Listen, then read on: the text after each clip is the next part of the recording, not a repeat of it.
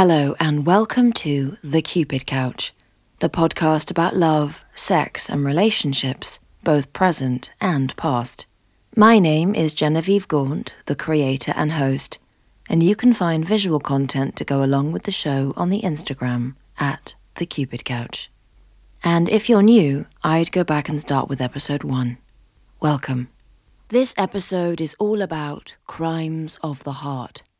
The English playwright George Bernard Shaw once said, "When we want to read of the deeds that are done for love, whither do we turn? To the murder column." And Shaw is right. The violence and passion that love can inspire is legendary. Medea infamously murders her own children to wreak revenge upon her cheating husband Jason, and even the law has made allowances for violence committed in the name of love. There is such thing called a crime passionnel, a crime of passion.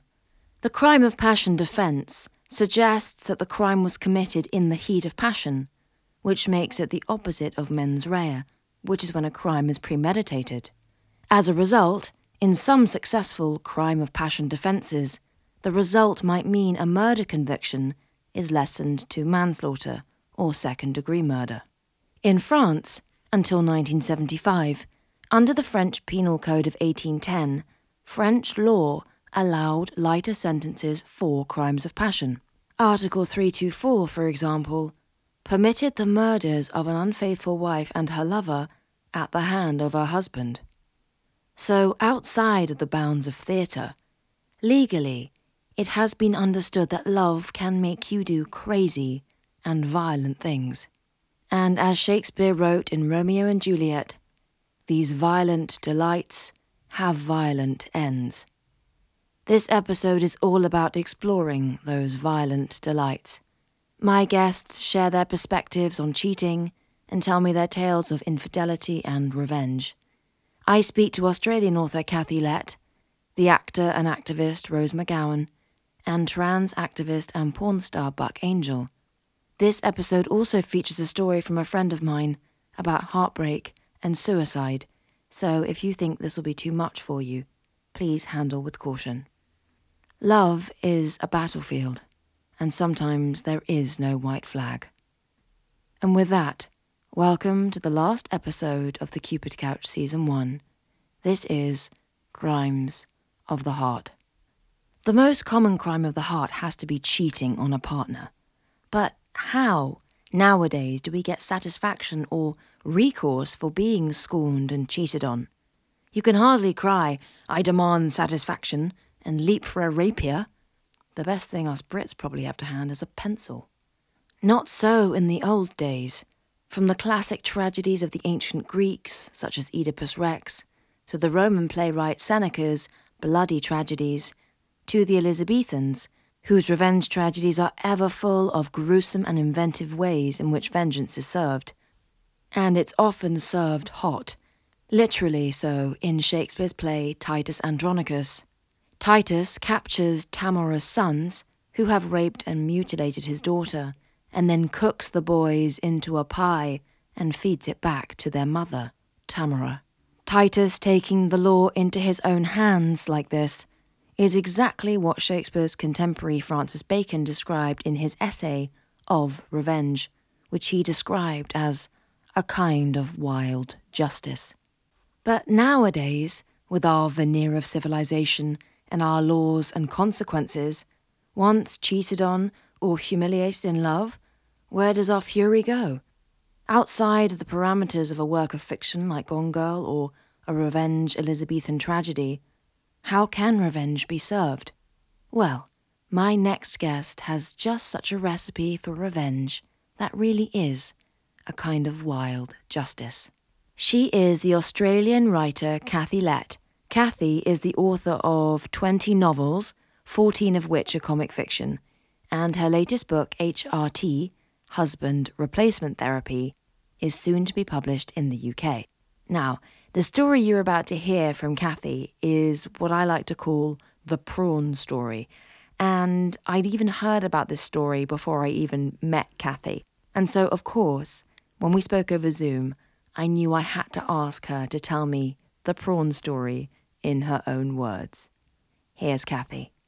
Well, the prawn story is now an urban myth, but it's something that did happen to me, and I wrote about it. I fictionalized it in a book called Girls Night Out, which came out in the 1980s. And it's now become, I think it's a trick that people employ on their exes as punishment. But this is what actually happened to me. I was about 19 and I had a gorgeous boyfriend, but unbeknownst to me, he was cheating on me behind my back. And so he broke up with me. It was as though I was wearing a sign on my heart that said, you know, in case of emergencies, break. He completely shattered me and then kicked me out of our communal flat. And so I did the only thing a girl could do. I started stalking him.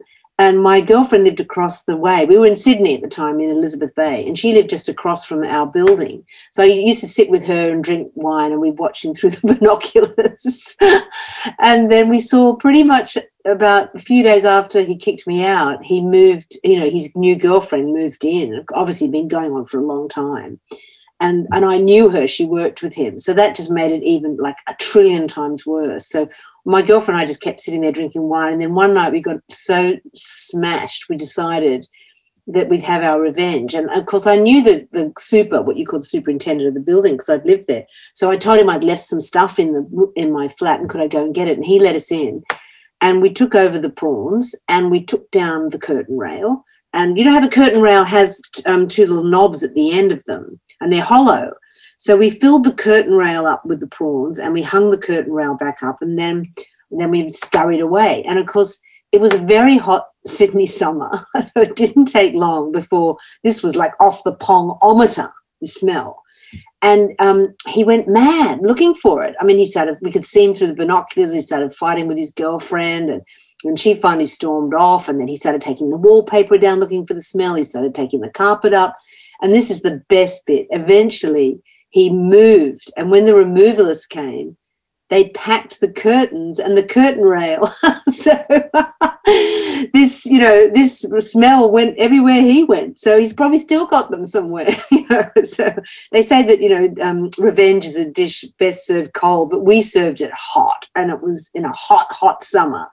And it was very, very satisfying. And it cured me. I got over my addiction to him very, very quickly. So in Australia, we have an expression where we say, don't come the raw prawn with me, which means don't try and trick me. So it's got even a kind of added layer of linguistic, meaning in Australia. Don't come the raw prawn with me. So we did.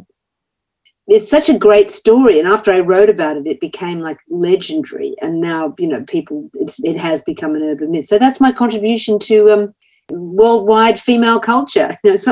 What a feather in my cap, right? Cathy's story reminded me of the saying, "Hell hath no fury like a woman scorned." The phrase comes from the late 17th century play called The Mourning Bride by William Congreve. But the original quote is slightly different. It goes like this. Heaven has no rage like love to hatred turned, nor hell of fury like a woman scorned. Or in the light of Cathy's story, should I say, nor hell of fury like a woman armed with prawns. But sometimes people make mistakes. So, if you're unfaithful, should you tell your partner?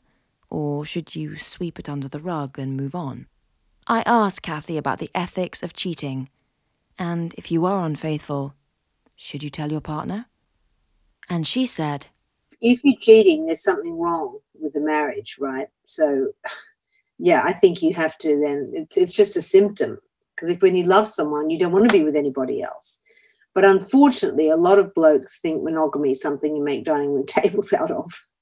And especially as a young woman, I mean, I found that out in my 20s when so many guys I'd end up with, it would turn out that they were married. They don't tell you. It's not till you kind of find the teething ring in their pocket that you work out that they're ensconced with someone. And then they try and tell you they've got an open marriage. Well, every man who told me he had an open marriage, there was a draft in that open marriage. The marriage wasn't really open. It was just kind of ajar.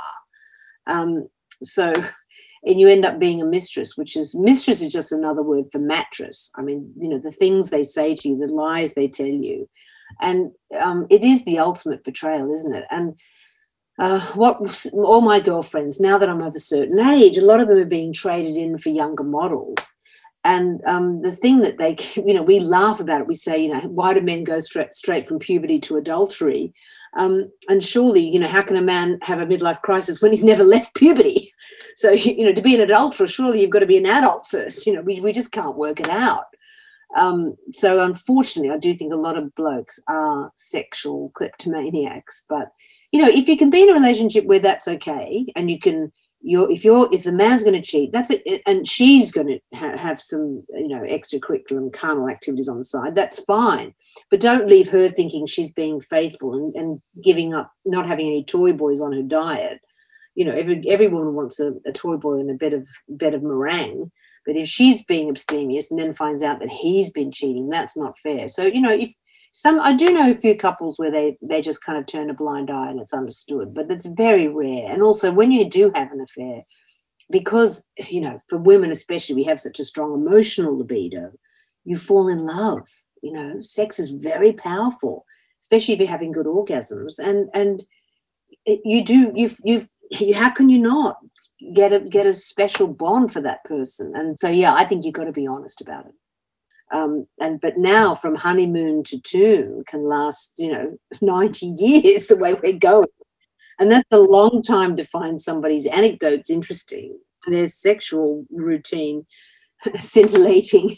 So it is hard. But, I mean, maybe we just need to get married more, or not married, but maybe, you know, relationships don't have to last that long.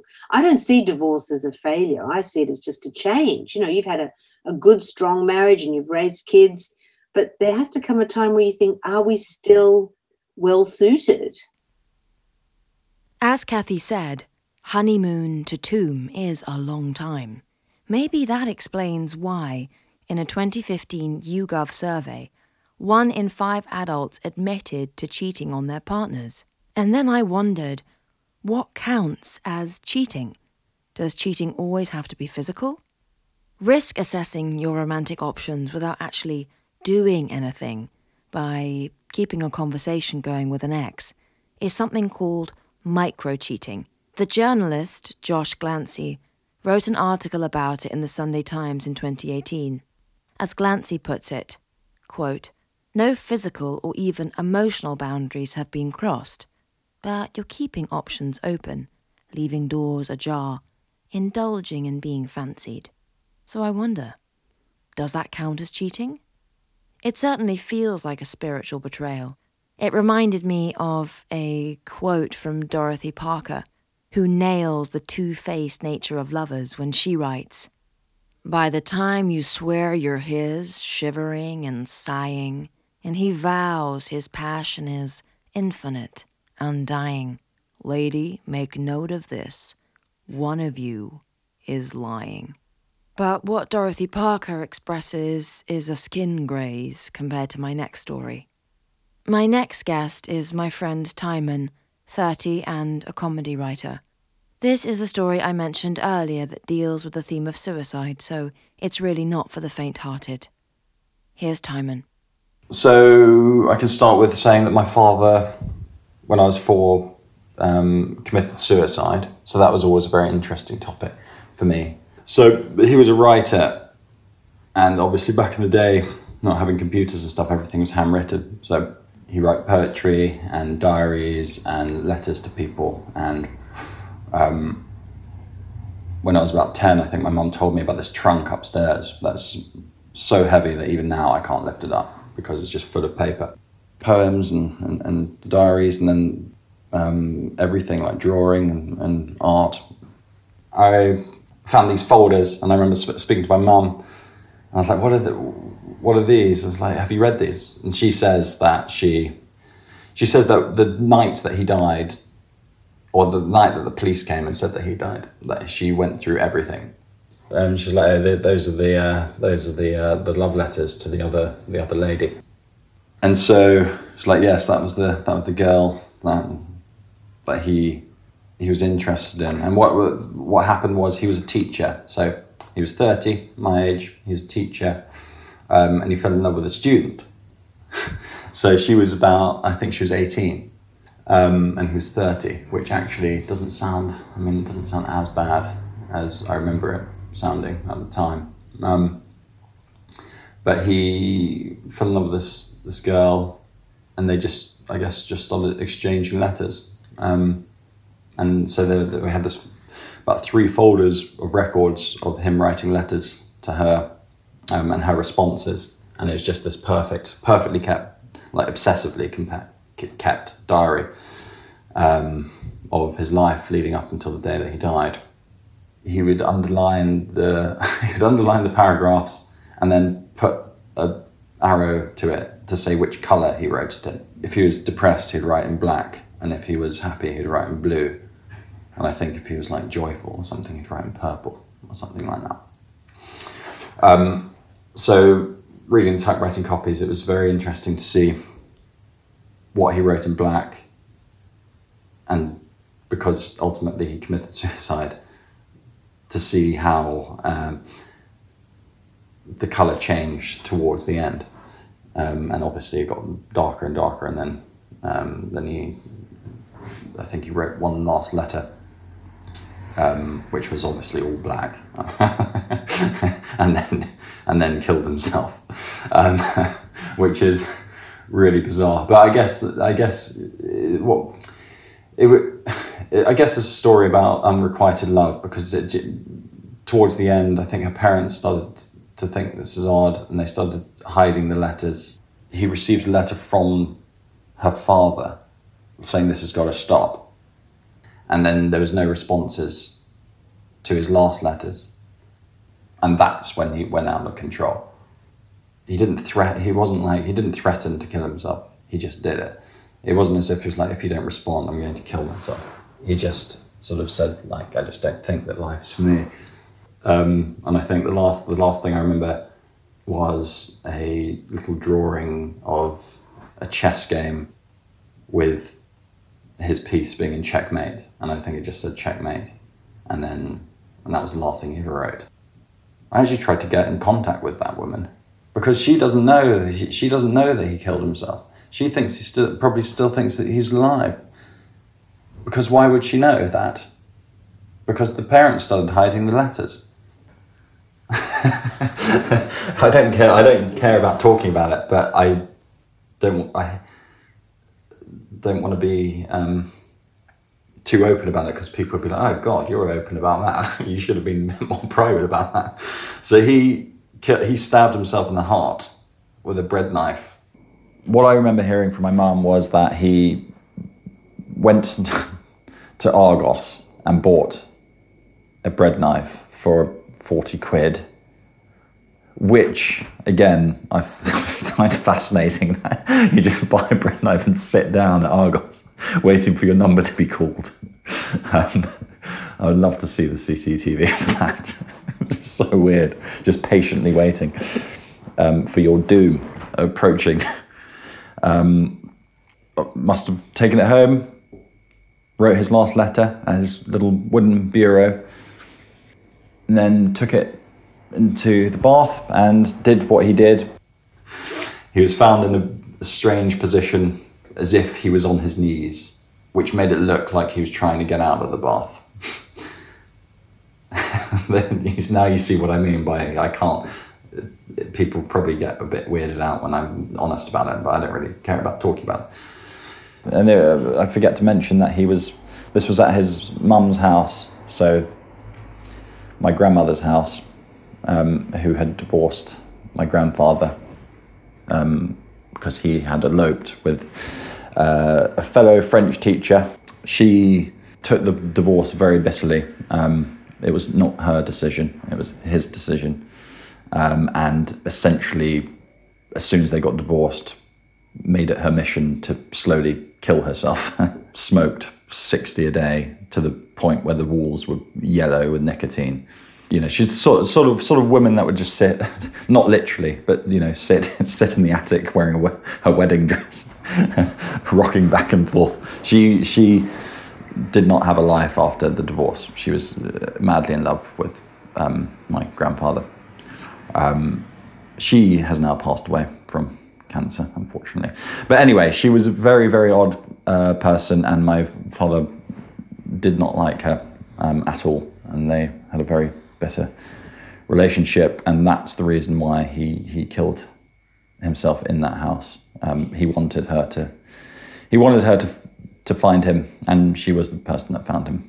And I can't imagine what a gruesome scene that must have been. My uncle now, because of her passing, owns that house, so I go back often, and it's as if nothing has changed. They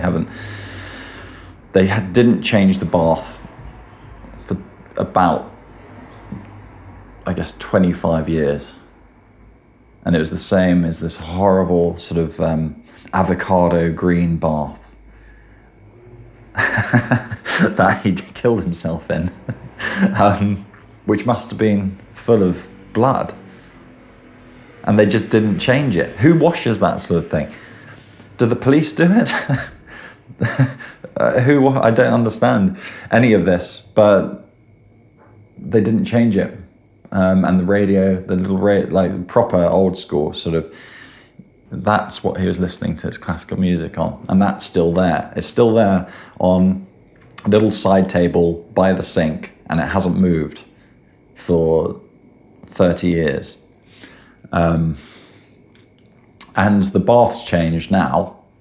It's now white, but everything else is still avocado green. So it's just, they just weirdly decided to change the bath 25 years later, if it makes any difference now. So it's just this weird, like, sort of house out of time. It's like a time capsule, as the trunk full of writing is also like a time capsule. But yeah, you know, strange family, very strange family. Whenever I'm there, I always sleep in his little single bed, tucked away in this tiny, tiny room. With half the room is full with this huge, heavy wooden bureau, which is where he wrote his letters. And if I ever stay there, which I do, I sleep there. A chilling and tragic story, and a literal crime against the heart. Tymon's father's epistolary correspondence can be read because, as Tymon says, he copied out his letters before sending them, and the passion of the language they contain is just as clinical psychologist Dr. Frank Tallis says it can be in these situations of hopeless, passionate, unrequited love. In his book, Lovesick, Dr. Frank Tallis writes, quote, "The language of unrequited love tends towards the cataclysmic. Worlds fall apart, and lives are crushed or ruined. And when unrequited love becomes toxic, rejection can kill." And it's often strangely comforting to realise that the same sentiments have been expressed centuries ago. In 1621, Robert Burton wrote the book The Anatomy of Melancholy as an encyclopedia of mental afflictions. In it, Burton writes, "It is well known in every village how many have either died for love or voluntarily made away with themselves, that I need not much labour to prove it." And history is sadly full of tales of such self-violence triggered by love and unrequited love. One of these tales is that of Pablo Picasso and his friend Casagemas. Casagemas was also a painter and fell in love with a model called Germaine, but Casagemas apparently suffered from impotence, couldn't consummate his love, and as a result fell into a deep depression. After some months of agonising emotional affliction, Casagemas held a farewell dinner party for himself and publicly asked Germaine once more to marry him, and when she refused, he took a shot at her with a gun, missed, then turned the gun on himself and died later in hospital. As Norman Mailer and others have surmised, it's thought that Casagemas' suicide actually inspired Picasso's Blue Period, triggered by the grief of losing his friend. Another such poignant and tragic story involves the lover of the painter Modigliani, Jeanne. She was so in love with him that the day after he died, she committed suicide by flinging herself, aged 22 and nearly 9 months pregnant with their second child, from a fifth-story window. Her epitaph reads, "Devoted companion to the extreme sacrifice." These sad tales of suicides committed in the name of love are forms of self-vengeance. But what about vengeance done to others? And can revenge be anything but physical? My next guest is the actor and activist Rose McGowan, who was the victim of a metaphysical revenge. And by that, I mean a hex. Yup. Here's Rose. I know I've had hexes put against me by, like, the director's ex-wife, like, practiced black magic with, like, Mexican curandera witch doctors, and definitely put, like, a hex against me. And, like, so I knew I was being, like, had people doing spells against me. It was just batshit crazy. I mean, it seemed to work. I had a terrible 7 years afterwards. Might have worked. But no, I don't do anything like trying to get someone to love me or like me, or no, I don't think that far. I've never met anybody I would do a spell for. How did you find out? He told me. The director. So you met up with your ex? No, he told me while I was with him. Oh, so he had an ex-wife? Yeah. Why? And the ex-wife wanted him back? Or just hated me, one of the two. Usually it was a really weird thing. Like, people would be broken up with somebody for a while, and then the person would go out with me, and then their ex would just freak out and be like, not her, anybody but her. And they would freak out. This happened over and over and over again. It's a very strange thing. Wait. Can we go back to this hexing thing? Because you just slid that in there. I mean, that's some weird shit. I don't know. All I know is that someone put hexes against me and a curse on me. And I did have a bad run of luck for a long time afterwards. So it could have worked. You never know. But you knew about it? I knew about it. So do you think that is what messed with your head? No, because it was outside circumstances that were just horrible. Like, horrible things kept happening to me. Like, my face got cut open under my eye. Like, just horrible things kept happening to me. So I don't know. Maybe it worked, or maybe that was in my head that's why it was happening. But, I mean, I didn't really give it too much stock and credence. But looking back, it could have worked. I don't know. Practicing Wiccans aside, you'd think magic and hexes and love spells would be a thing of the past, right? Not so. In 2015, Etsy had to ban the sale of magic on its site, saying that spells, hexes, curses, any metaphysical service that promises it will effect a physical change or other outcome, such as love or revenge, is not allowed. Doing some Googling, you can still buy spells online. There are revenge spells and love spells, all sorts, and for a price. But is a revenge spell unethical? Do they really work?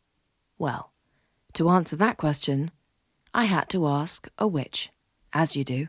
Here's Millin. When people find out that I am a pagan or a witch or whatever you want to call me, especially men, oftentimes the first thing they sort of say to me is, oh, are you going to put a spell on me? And I kind of laugh, because of course I don't want to disabuse them of this idea that it could happen at any time and therefore they should behave themselves. What woman willfully gives up her power? But the reality is that love spells are a dangerous thing. And I don't know very many practicing witches who would say, you know, go, you know, run, do a love spell to solve your problem, because it's, as you will have seen in any TV show, any book, you know, about magic, the best intentions often go very quickly awry.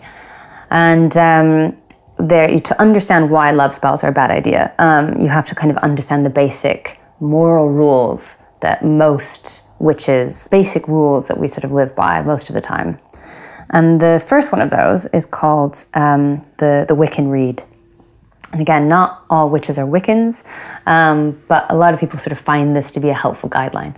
And the Wiccan Rede basically says, if it doesn't hurt anybody, do whatever you want. They make it sound a little bit more old-timey, and if it harm none, do what you will. But a modern interpretation is, you know, don't be an asshole. You know, do whatever you want, but if it's going to hurt somebody else, then don't do it. And that seems like a pretty, like, golden rule of thumb, you know, pretty evergreen. The other is called the Rule of Three. The sort of idea being basically a karmic law that whatever you put out into the world, you get back, which is similar to karma. But we add this little, like, extra oomph. You get it back times three. So if you put something a little shitty out into the universe, you get 3 times the shit back. If If you put something pretty good out there, you get good back, magnified. So you're really incentivized to act in a way that A, doesn't harm someone, and B, that is generally putting more good into the world than bad. There are definitely people who see themselves as practicing on the left hand or on the dark side or whatever you want to call it. It's like lots of different words for it, black magic. And who would say, I do what I want, it's my free will. You know, if I do something bad to someone, then it's because they had it coming and I'm their threefold response for something terrible they've done. And that's where love spells are a big no-no. Because if somebody doesn't love you and you try to cast a spell or do a ritual to make them love you, you're inherently sort of breaking this really central rule to your existence. And the idea that you'd be forcing someone to do something that they wouldn't naturally do will also come back threefold to you. So it's a dangerous game. And often what you'll hear stories of people who've done love spells, and then, my feeling is that if you put something sour in the heart of something, if the seed itself is rotten, then whatever plant flowers from it will also be a bit rotten. So you might, starting a relationship on a premise that's not based on mutual trust and freedom and free will. Even if you were able to make someone do what you wanted them to do, it would never be a healthy and happy and fulfilling relationship. So it's not one that you would want to be in anyway. I think that even if you are a magic skeptic, the power of words and language in prayer or mantra or spell form work in similar ways. If you believe in the inherent ability of words to influence the universe, and you repeat something enough, those words probably will influence your universe. But when it comes to revenge and crimes of the heart, some people have not left their revenge to the metaphysical, to spells, and to words. As Agatha Christie wrote in her first mystery novel, The Mysterious Affair at Styles, 1920, poison is a woman's weapon. And tales of poisonings against lovers and spouses abound in history, particularly in the 18th and 19th centuries. One such story is that of Thekla Popov, a 70-year-old Hungarian woman who in 1882 had been running a lucrative business as a husband hitwoman for years, selling poison and providing instructions to any unhappy woman who sought her services. And it was not just wives who sought out Thekla, but young girls who had quarrelled with their sweethearts and wanted revenge. Possibly my favourite story of ingenious revenge is from Roald Dahl's collection, Tales of the Unexpected.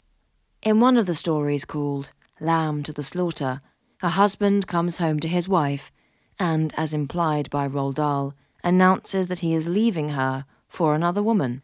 The wronged wife bashes her husband over the head with a frozen leg of lamb, and when the police officers come round later, she feeds the lamb to them, thereby feeding the police officers the evidence.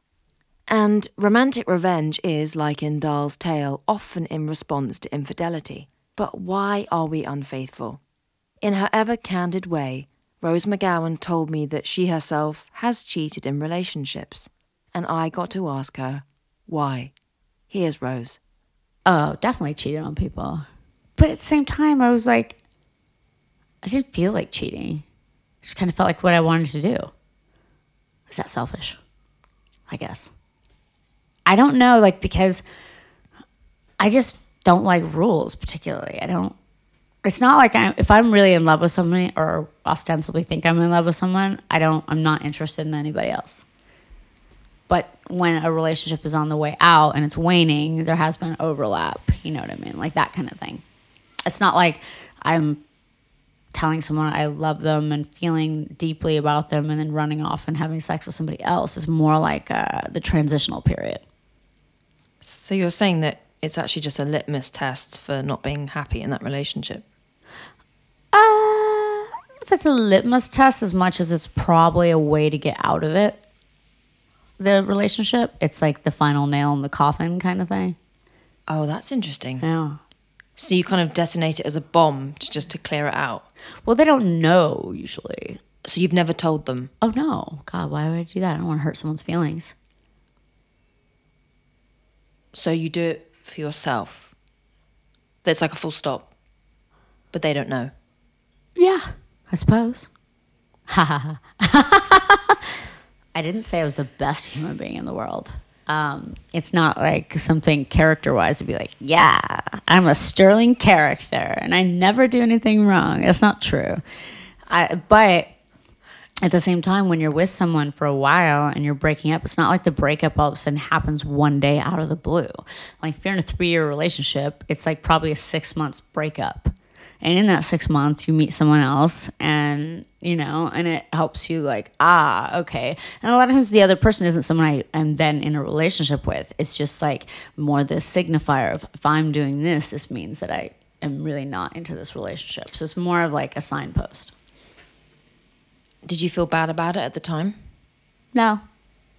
And have you been cheated on? I'm sure. But you don't know for sure? No. But I'm sure I have. I mean, the odds are strong, right? How does that make you feel? Well, if I'm done with a relationship, I don't really care. If I was really deeply in love with them or thought I was in love with them or in love to the best of my ability, whatever that is, I'm sure I would be devastated. But usually if I found out anything or heard about something or heard rumors, it was usually towards the end and I was already, the person's already kind of dead to me. So it didn't matter. I'm someone who's like, I'm friends with 2 of my exes, but most of them in the past really didn't like me after I broke up with them. They would be really angry at me. And there's one guy I broke up with, good Lord, when I was 23 and he still hates me. I'm like, really? All I did was break up with you, you toad. And there was a reason I broke up with you, you toad. But they like to blame, like I was engaged, the first time I was engaged a long time ago to this famous rock star. Like he still goes on interviews and trashes me. And all I ever did to him was break up with him. That's all I ever did was grow out of the circumstances that we were in together and grow up and grow out of him. So they get mad when you leave them behind, you see. And they still like, it's like a punishing women thing. And I'm like, seriously, you're still hating me after all these years. It's so absurd. So do you think the men that I'm going to use terms men and women, yeah, just for ease. Do you think the men that you've broken up with have behaved worse on the whole in the breakup than the women that you've dated? Yes. I mean, my ex is a non-binary person and they... But is anatomically female and turned out to be a con artist and a liar and all these horrible things. And it wasn't devastating because I wasn't in love with them, but it was like just gross that I let that person touch me and they stole money from me and like lied about their whole history. It was just wild. It was like kind of more psychotic more than anything. But I think con artists, they find you when you're down, right? And it was like at the height of all this crazy press stuff that this person came to me. And I remember saying to them, like, I can't imagine why anybody would want to go out with me right now. And now I understand why, because she's a grifter. But they're a grifter. But it's, other than that, that's like the only one relationship I've had where someone was truly like, and sold a story about a friend of mine to the press, like just a truly gross person. And it had me so hoodwinked. This person was a really good con artist, and I'm really usually pretty good at seeing that. So I was a little, to be fair, my mind was a little bent at the time. You know, I wasn't in my healthiest space in the world. I was fighting monsters in 2017, 2018, so it wasn't like, I thought I'd found a soft place to land, and instead it was like one more person pulling the rug out from under me. But I'm not a bitter person. I'm just more nonplussed. That must have been a huge shock. It was quite shocking, but it didn't come out of the blue. I had started having suspecting that their stories weren't adding up but they talked all the time, and I've broken up with 2 people because they talked too much. Just talked all the time. Like, so you couldn't have a thought in your head. You couldn't have a private moment on the couch. We were just like, shut up, right? I had this one boyfriend who just spoke all, like, she wouldn't shut up. Not shut up. And I'm like, I'm going to stab you with an ice pick. Shut the fuck up. So ultimately, I just broke up with him because it was easier than stabbing him with an ice pick and going to jail. But in this, it was more just like gross. Like, what a gross. I didn't take it on myself or berate myself for being with this person, because I think sociopaths are just, they're very much their own thing, and they're really good at what they do. You know, they hone their skills and their craft, much as we honed our acting skills. What was the breakup like emotionally? You said you weren't in love with them. No, I was over it when I broke up with them, and they sent a long thing of like, I know I'm a liar, but I'm getting better, and I know I'm this, and I know I'm that. And I was like, you're just a piece of shit. Go die. Yeah, I've had a lot of malfeasance directed towards me, and bad behavior, and liars, and cons, and, you know, but that started even, like, with my mom. She was married to somebody that I was like, he was a huge con artist. She actually had a couple of them, and I knew from an early age that they were bad news, and it's easier to see it with other people than it is to see it in your own life. You know, it just is. Shakespeare wrote in The Taming of the Shrew, "My tongue will tell the anger of my heart, or else my heart, concealing it, will break." Rose chose to conceal her infidelities, but as Shakespeare said, sometimes concealing things is painful. So does that mean that splurging your infidelity is selfish? To tell or not to tell, that is the question, and a question chewed over by my next guest. Here's Maracchio, who's 34. This is a tricky one. There's two ways of looking at this. One is yes, you should tell your partner, but another way of looking at it is, I know certain people that have done it, and they've only told their partner because they want to spread the guilt. It makes them feel better. So to a certain extent, I'm holding this in, and I've cheated, and I feel really shit, and I feel really guilty. And then, oh, right, I'm going to tell my partner. And then they tell their partner, and like, oh, I'm burdened with it. And their partner deals with it now. And they're like, oh, but at least I told you, I was honest. And then they feel, their conscience feels clear, and they feel better, and they feel like, oh, right, well, you know, I've told her it was the wrong thing to do, or she's like, I told him it's the wrong thing to do, I've been honest, I didn't mean to do it, but, and then they feel a bit better. But what they've done with that is left their partner with their feelings of guilt and emotion, and also made their partner feel shit. So it's a tricky one. Sometimes I'm like, yeah, and then sometimes I'm like, sometimes it is just so the other person can just feel better about themselves and get rid of the guilt, and then they've got rid of it. I'm like, well, I've told you, like, I do feel guilty, but I've told you either. And 90% of the time, I guarantee you, they feel much better. And then it normally gets to a point where the partner can be like, well, you know, I've done everything to show you that I still want to be with you. What more can I do? I'm doing everything. And because obviously the person who was cheated on feel they don't trust them. And then that, and the other partner's like, well, what more can I do? What more can I do? I've shown you I love you. What more? We probably didn't do it, don't do it in the first place. Or just, yeah. And so you get into that difficult situation then. And then normally that partner who did cheat probably goes off and gets to someone else. And the relationship ends because the partner who was cheated on might not be able to forgive them, and it always comes up in a relationship, and the partner's like, well, I've told you, I've done it. I didn't mean to. Like, when will you move on? Because then they've just left it with them. They're like, you have it. And then if you don't want it, I'll go off and just form another relationship with someone else. And it's my next guest who raises the question that these differences in perspective about infidelity may not just be personal, but cultural. Here's James on his personal experiences of cheating, the dangers of betrayal, and this issue of cultural differences as laid out in the book Mating in Captivity by psychologist Esther Perel. Here's James, 27. So in Mating in Captivity, Esther Perel has a chapter on infidelity, and she says that she notices a big difference between Americans and Europeans in the way that they approach sort of resolving infidelity, if you like. Basically, she says that Americans prioritise honesty as this absolute ideal. They have a big emphasis on complete, full disclosure of what happened, regardless of whether that would hurt the other person or not.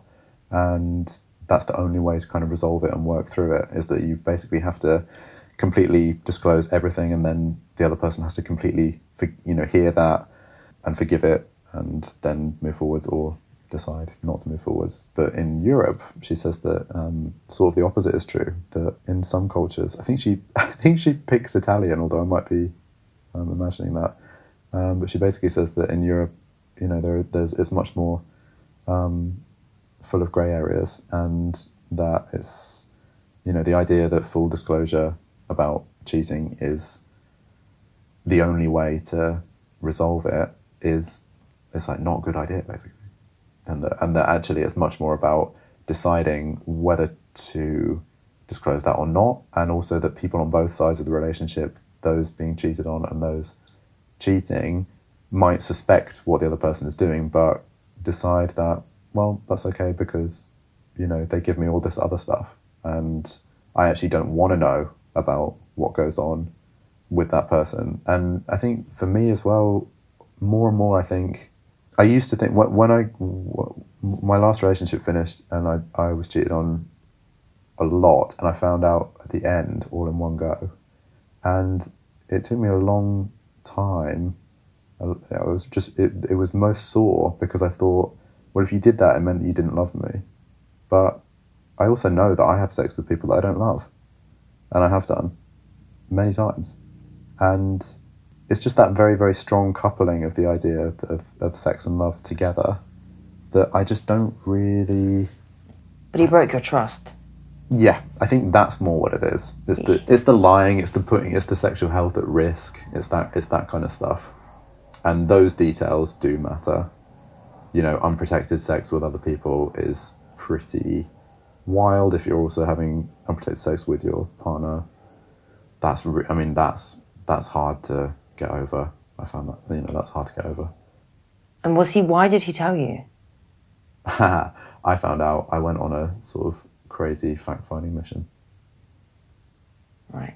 And then confronted him with a lot of... Evidence. James said he found evidence of his lover's infidelity. I've heard stories of evidence popping up in the form of illicit messages coming up on the synced family iPad. But in medieval times, it was not an iPad that could be your undoing, but a magic cup. In Thomas Malory's medieval prose work, The Mort d'Arthur, a book about the tales of King Arthur, Merlin, Morgan Le Fay, Lancelot and Guinevere, there exists a horn of fidelity that the witch Morgan Le Fay sends to King Arthur. She sends King Arthur this gold horn of fidelity, aka the magic cup. And this magic cup, this horn of fidelity, can tell if you've been unfaithful. As Malory writes, a fair horn harnessed with gold, and the horn had such a virtue that there might no lady nor gentlewoman drink of that horn but if she were true to her husband. And if she were false, she should spill all the drink, and if she were true to her lord, she might drink peaceable. A dangerous medieval dinner party drinking game, for sure.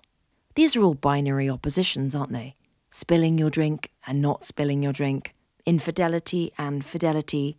It's all very black and white. What if you work in the sex industry? My next guest is the trans activist and porn star Buck Angel. Now 58, Buck was born a lesbian woman and transitioned young. Buck's moniker is the man with the pussy. Has been married twice, both times to women. So, how do you navigate fidelity if you're a porn star? Here's Buck. If ever my pornography were to affect my relationships, which it never has, thank God, because that does happen with people. They could be in a pornography or they could be a stripper or whatever, and then they get a partner and the partner's like, you can't do that anymore. It happens all the time with women sex workers. So that said, I have always been honest with my partners about my work, but pretty much they all know that's how they meet me. But I would have the conversation with them, and if it really felt like they couldn't handle it, we would have that conversation. But I've been very lucky not to have to deal with that at all. They respect my work. All my partners have always respected my work and always knew how important my work was. Do you have to assert kind of ground rules? That's a good question. And actually, no, because I think we're both, always my partners are very sexually open. I have only really ever had even just sex partners where they're always so open. So we'll always talk, you know, like, let's try this or let's try that. Number one thing for the best sex you'll ever have, communication. Done. I don't care about anything else. I don't care about the lube. I don't care about the toys. I don't care about anything. If you have communication, and ladies, you got to say, this feels good or this doesn't feel good, because I need to know. If I'm sitting here doing this thing and you actually really don't like it, we're wasting time. Tell me, it, like, move over to the right or move over to the left, or you can actually do that. And so I think really communication is the number one space to always be in when you want to have good sex or just sex. Like, talk about it. Don't be shy about it. Talk about what feels good to you. That's what I do. Do you discuss your work at the dinner table? Does it make your partner jealous? For sure. I think there's some jealousy sometimes, 100%. There can't not be. I think that's a normal human space to be in. I could get jealous about things. That it's just a form of insecurity. You know, jealousy is a form of insecurity, and not understanding that that's what's happening when that ugly jealous feeling comes up. That's like the worst feeling ever, jealousy. I hate it. But it's a disconnect, and it's not connecting to the fact that in reality that's not going to happen. But it's some weird fearful disconnect, because open relationships are very hard. I mean anyone who has an open relationship and it's working, I'm giving you a lot of love out there, because it is not. And people lie about this. I'm not monogamous, and we have a pan relationship. And I guarantee you, they're having some problems. Somebody always gets jealous. Somebody always gets jealous. So what I did with my relationships is I said, we will play with other people together. We will never do it separately, because the separate space, you're going to think, what is he doing over there? And I'm going to be thinking, is she having more fun than she's having with me? Those are all normal human thoughts. So together we play. We bring a play partner in and we play together. And that's how I did in my last marriages. We played with people, and how we had amazing sex and we had amazing time. And there was never any jealousy, ever. Do you think that's an antidote to cheating? On some level, yeah. But if you're thinking of cheating, then you better either get a divorce now or talk to your partner about why you're considering cheating. Because, you know, that's the number one thing I will not stand for, cheating. I will not stand for it. I will leave you. I will never speak to you again. I find it to be so disrespectful and really outside of what I stand for. And I've always been very much that person in a relationship. I need to hear from you. If there's problems, you need to say them to me. We need to have communication. So if you're cheating on me, it means you're not being honest with me about stuff. I really dislike cheating. I think it's disgusting. And yeah, just a character flaw. It's a total character flaw.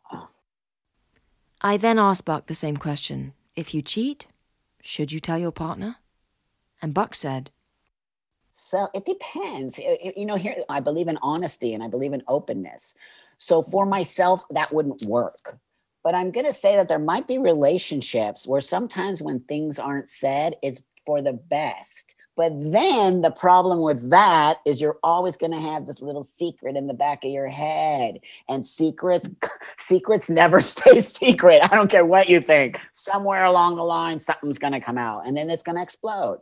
So is it worth it? You got to look at that. Like, is it really going to be detrimental for me to tell you this? Or should I just keep it over here? Or should I be honest and talk about it? I mean, I think it's a person-to-person basis, honestly. But I would always say something that's on my mind, because I know that, you know, when you hold on to stuff, what happens? It explodes later on and becomes a really bad space. Earlier, Buck said that he and his partner would play with a third person together. So this means that if you can separate love from sex and have emotional fidelity but sexual play, that could explain how some people are married and have lovers. It's a kind of sanctioned infidelity, a grey area between those black and white binary oppositions of infidelity and fidelity, as I discussed earlier. This dichotomy between a lover and a spouse is something that the novelist Santa Montefiore writes beautifully about. In fact, all her books are woven with the golden threads of love, passion, marriage, adultery, regret and revenge. This one in particular, Songs of Love and War, really makes you question how infidelity can be considered a crime of the heart when the adulterous bringing together of two people really feels so emotionally, physically and spiritually right. In this extract, the novel's heroine, Kitty, and her lover Jack, after emotional and physical turmoil, find each other again and have an extramarital affair. Santa Montefiore writes, "Unable to resist, he sank his face into her neck and kissed her there. They both sensed an urgency now, an accelerating impulse to entwine so tightly that nothing could untangle them. Inhibitions had no place in this room, with he who had known and loved her for as long as they could both remember. He stood at the foot of the bed and unbelted his trousers. He ran his hands over the soft undulations of her body, as if he were the first, and she took pleasure from his caresses as if her trust in a man's touch had never been broken.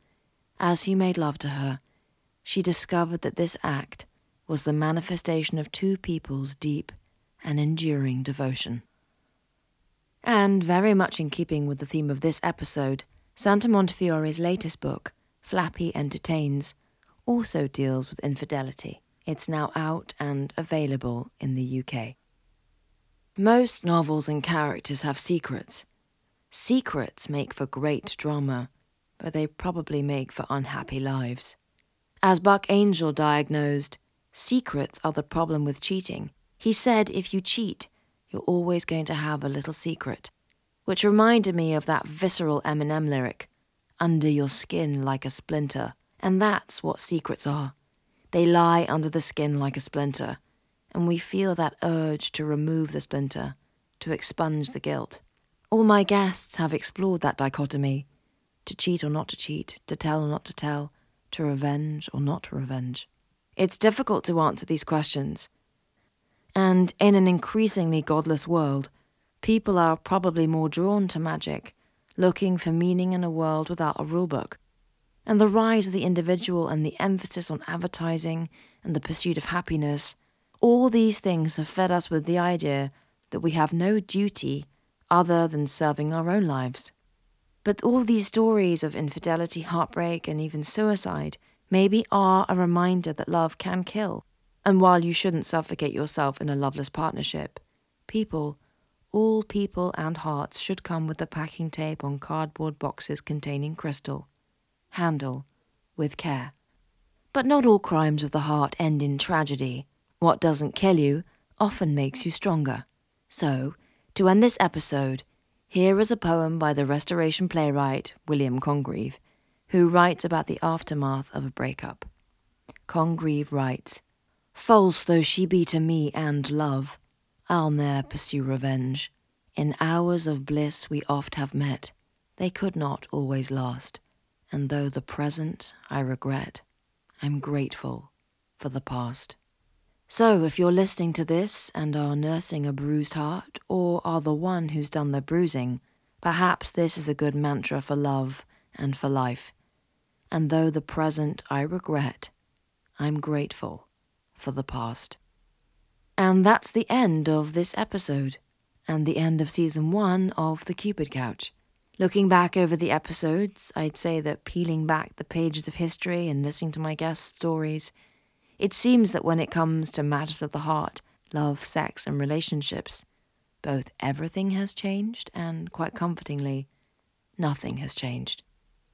If you've enjoyed this podcast, please share it with your friends. My name is Genevieve Gaunt, the creator and host, and you've been listening to The Cupid Couch.